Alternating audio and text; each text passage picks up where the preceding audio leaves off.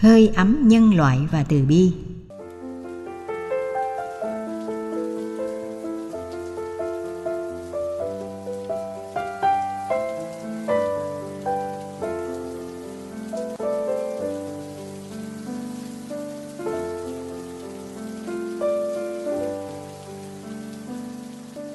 Đức Đạt Lai Lạt Ma.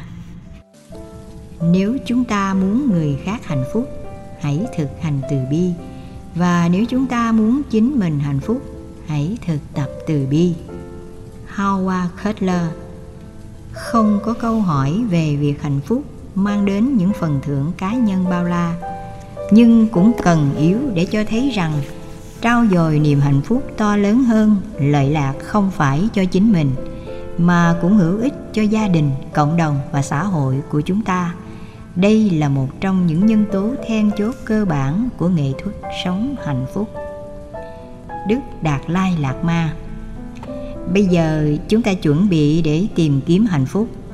Và rõ ràng rằng những cảm giác của từ ái, thiện ý, thân cận và bi mẫn đem đến hạnh phúc.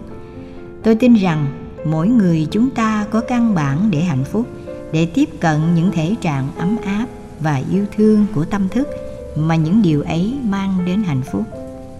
Howard Cutler Một trong những cuộc thí nghiệm mà tôi thích thú, bác sĩ thần kinh học Richard Davidson đã yêu cầu một tu sĩ Phật giáo thiền quán một cách sâu sắc về từ bi, trong khi ông ấy ghi nhận chức năng não bộ của vị tu sĩ thể hiện trong phòng thí nghiệm.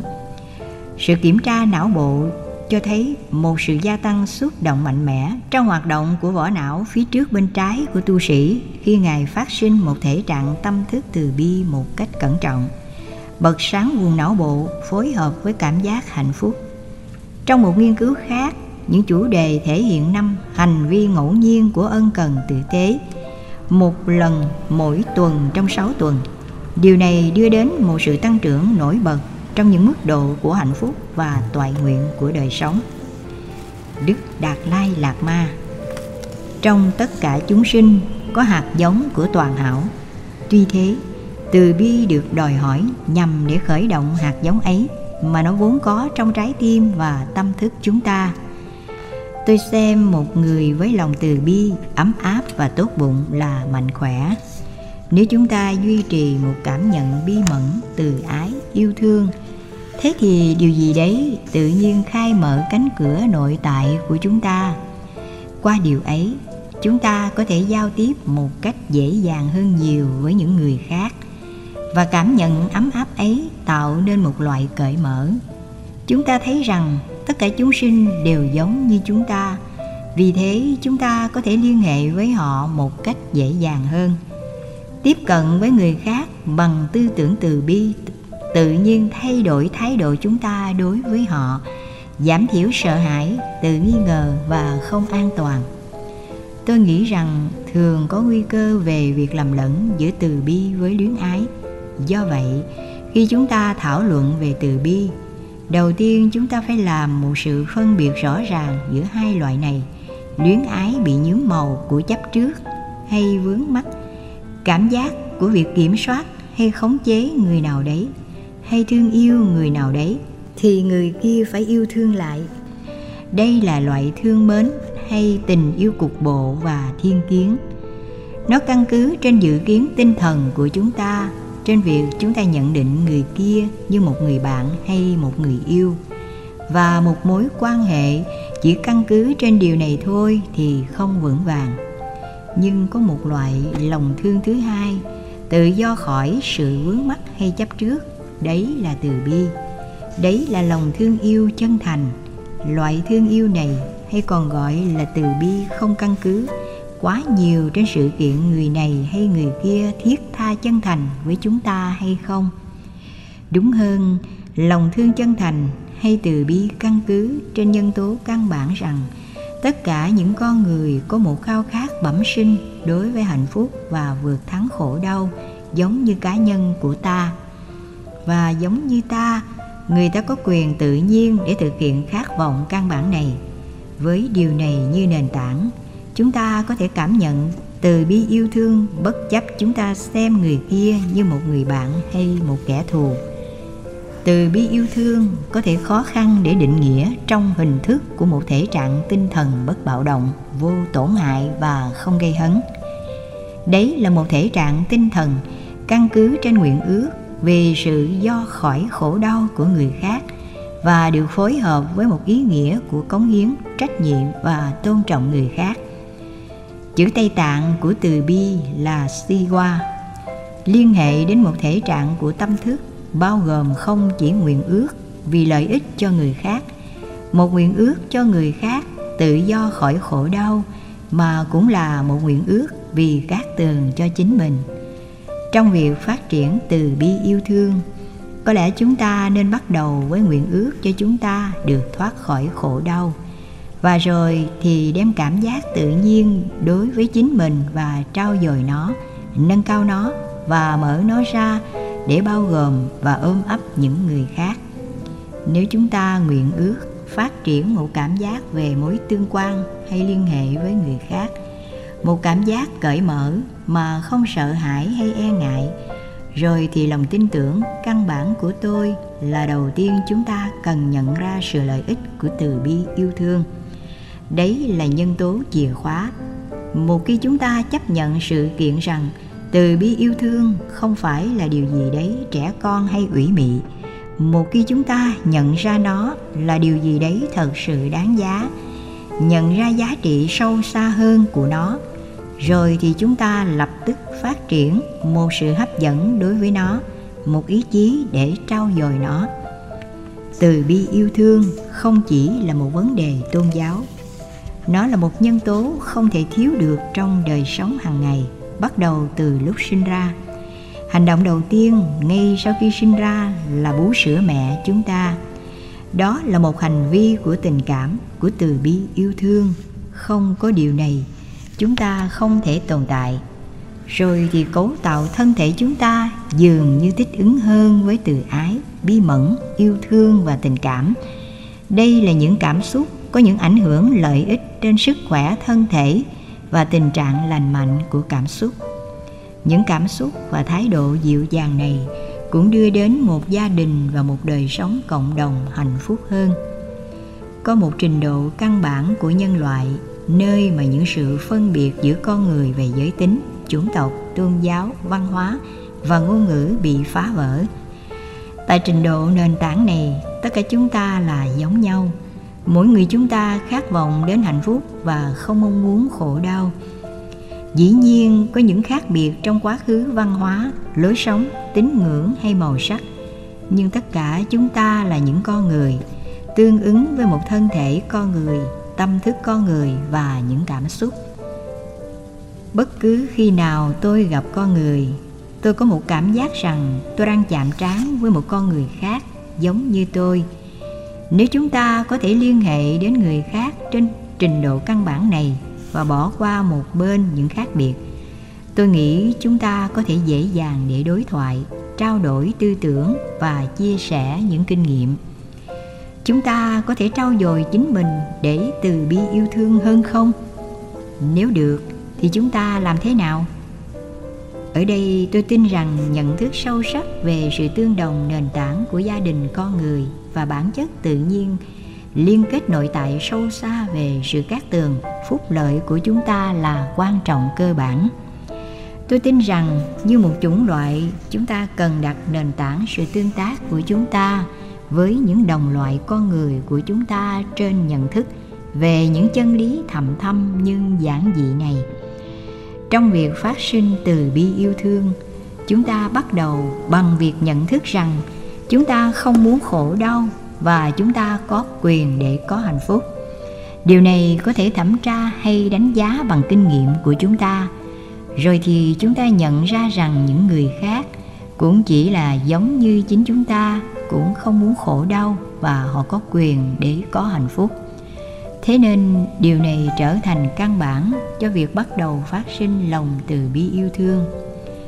Trong mặt ý nghĩa chúng ta có thể định nghĩa từ bi yêu thương, cảm giác không thể chịu đựng nổi trước cảnh khổ đau của người khác, những chúng sinh khác. Và nhằm để phát sinh cảm giác ấy, trước tiên chúng ta phải có một nhận thức sâu sắc về sự nghiêm trọng hay tính dữ dội của nỗi khổ đau của người khác. Vì thế, tôi nghĩ rằng nếu chúng ta thấu hiểu càng trọn vẹn hơn về khổ đau và những loại khổ đau khác nhau mà chúng ta phải chịu, thì trình độ từ bi yêu thương của chúng ta sẽ càng sâu xa hơn. Khi chúng ta nghĩ về những khổ đau của chính mình, chúng ta có thể cảm thấy bị tràn ngập vô vọng. Có một cảm giác nặng nề, một loại u tối hay tê liệt.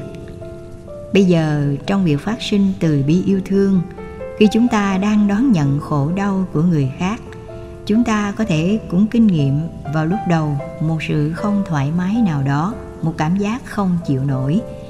Nhưng với từ bi yêu thương, cảm giác khác biệt hơn nhiều, bên dưới của cảm giác khó chịu là một trình độ tỉnh giác và quyết tâm cao thượng, bởi vì chúng ta chia sẻ khổ đau của người khác một cách tự nguyện và cố ý cho một mục tiêu cao cả hơn. Có một cảm giác liên hệ và dấn thân một ý chí để vươn tới người khác, một cảm giác tươi sáng hơn là u tối. Trong việc nhìn vào những phương tiện khác nhau của việc phát triển từ bi yêu thương, tôi nghĩ rằng sự đồng cảm là một nhân tố quan trọng, khả năng để đánh giá đúng nỗi khổ của người khác. Chúng ta có thể cố gắng để gia tăng lòng từ bi yêu thương bằng việc thử đồng cảm với cảm giác hay kinh nghiệm của người khác bằng việc sử dụng sự tưởng tượng của chúng ta, sự sáng tạo của chúng ta để tự hình dung trong những tình cảnh của người khác. Bất cứ khi nào tôi gặp con người, tôi luôn luôn tiếp cận với họ từ một quan điểm của những điều căn bản nhất mà chúng ta có thông thường. Mỗi chúng ta có một cấu trúc thân thể, một tâm thức và những cảm xúc. Tất cả chúng ta sinh ra trong cùng một cách và tất cả chúng ta cùng sẽ chết tất cả chúng ta muốn hạnh phúc và không muốn khổ đau. Nhìn những người khác từ quan điểm này, tốt hơn là nhấn mạnh những khác biệt thứ yếu.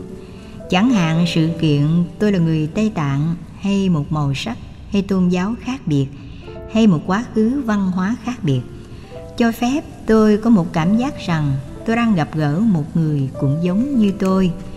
Tôi thấy rằng sự liên hệ đến những người khác trên bình độ ấy làm cho tôi dễ dàng hơn để trao đổi và đối thoại với mỗi người khác nhau. Tôi nghĩ rằng đồng cảm là quan trọng không chỉ như một phương tiện của việc làm nổi bật từ bi yêu thương, mà tôi nghĩ nói một cách thông thường khi đối diện với người khác trên bất cứ trình độ nào.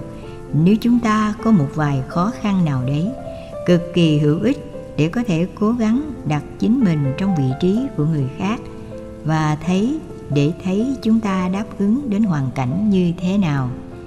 Trên trình độ cá nhân, biểu hiện cởi mở và chia sẻ mọi thứ có thể rất hữu ích. Do bởi tính tự nhiên này, tôi có thể kết bạn một cách dễ dàng hơn. Và không chỉ là vấn đề biết người và có một sự trao đổi bề ngoài, nhưng là một sự thay đổi thật sự những vấn nạn và khổ đau sâu thẳm của tôi và cũng giống như khi tôi nghe một tin tức tốt đẹp, tôi lập tức chia sẻ với người khác. Do vậy, tôi cảm nhận một tình cảm và liên hệ thân mật với những người bạn của tôi.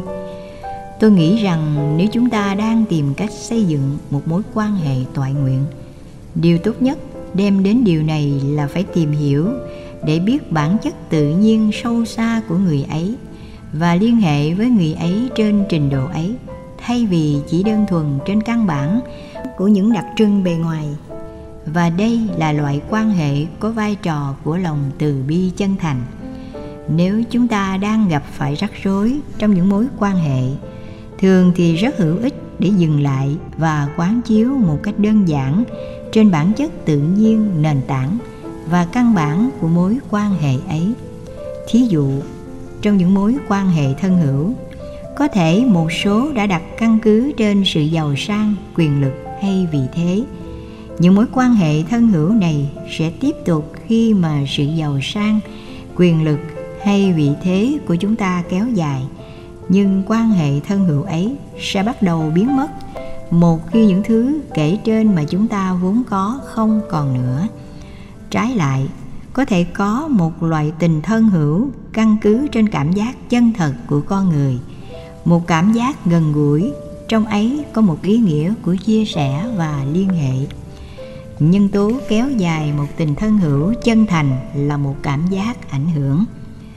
Một số mối quan hệ căn cứ trên sự hấp dẫn tình dục, nhưng có thể có hai loại quan hệ chính căn cứ trên sự hấp dẫn tình dục. Loại thứ nhất, căn cứ đơn thuần trên sự thèm khát tình dục một mối quan hệ xây dựng chủ yếu trên sự thèm khát tình dục, giống như một ngôi nhà xây dựng trên nền tảng của băng đá, ngay khi mà băng tan, tòa nhà sẽ sụp đổ. Trong loại thứ hai, thêm vào sự hấp dẫn thân thể là một nhận thức nền tảng đúng đắn về giá trị của người kia, một sự tôn trọng hỗ tương, căn cứ trên việc có đủ thời gian để hiểu biết một cách chân thành những đặc tính căn bản của người kia mối quan hệ này sẽ tồn tại lâu dài và đáng tin cậy hơn nhiều. Tôi nghĩ rằng bỏ qua một bên sự theo đuổi không bao giờ chấm dứt về tình yêu lãng mạn, có thể ảnh hưởng sự lớn mạnh tâm linh sâu xa của chúng ta như thế nào, ngay cả từ nhận thức của lối sống quy ước thế gian, lý tưởng hóa tình yêu lãng mạn có thể được xem như là một cực đoan, không giống như những mối quan hệ của những ai căn cứ trên sự quan tâm và ảnh hưởng chân thành. Đây là một vấn đề khác. Đó là điều gì đấy căn cứ trên sự tưởng tượng, không thể đạt được. Và do thế, có thể là một nguồn gốc của sự thất vọng. Thế nên, trên căn bản ấy, tình yêu lãng mạn không thể được xem như là một vấn đề tích cực. Tôi nghĩ rằng trong nhiều trường hợp, người ta có khuynh hướng trông chờ người khác đáp ứng đến họ trong một cách tích cực trước hơn là tự họ khởi xướng để tạo nên sự tích cực đấy. Tôi nghĩ rằng điều ấy là sai. Nó đưa đến rắc rối và có thể hành động như rào chắn chỉ phục vụ để thúc đẩy một cảm giác cô lập từ những người khác. Do vậy, nếu chúng ta mong ước chiến thắng cảm giác cô lập và đơn độc, tôi nghĩ rằng thái độ tiềm tàng của chúng ta đã làm nên một sự khác biệt vô cùng. Và sự tiếp cận của người khác với tư tưởng từ bi yêu thương trong tâm hồn của chúng ta là cung cách tốt nhất để làm điều này. Một trong những niềm tin nền tảng của tôi là không chỉ chúng ta vốn sở hữu khả năng cho từ bi yêu thương, mà tôi tin rằng căn bản hay tiềm tàng tự nhiên của con người là hiền lành và trắc ẩn. Đấy là đặc trưng tự nhiên ưu thế của con người. Tuy nhiên tôi cảm thấy chỉ tính tự nhiên tiềm tàng này của con người thì không đủ. Chúng ta cũng phải phát triển một sự tỉnh thức sâu xa và đánh giá đúng sự kiện này, thay đổi việc chúng ta nhận thức như thế nào.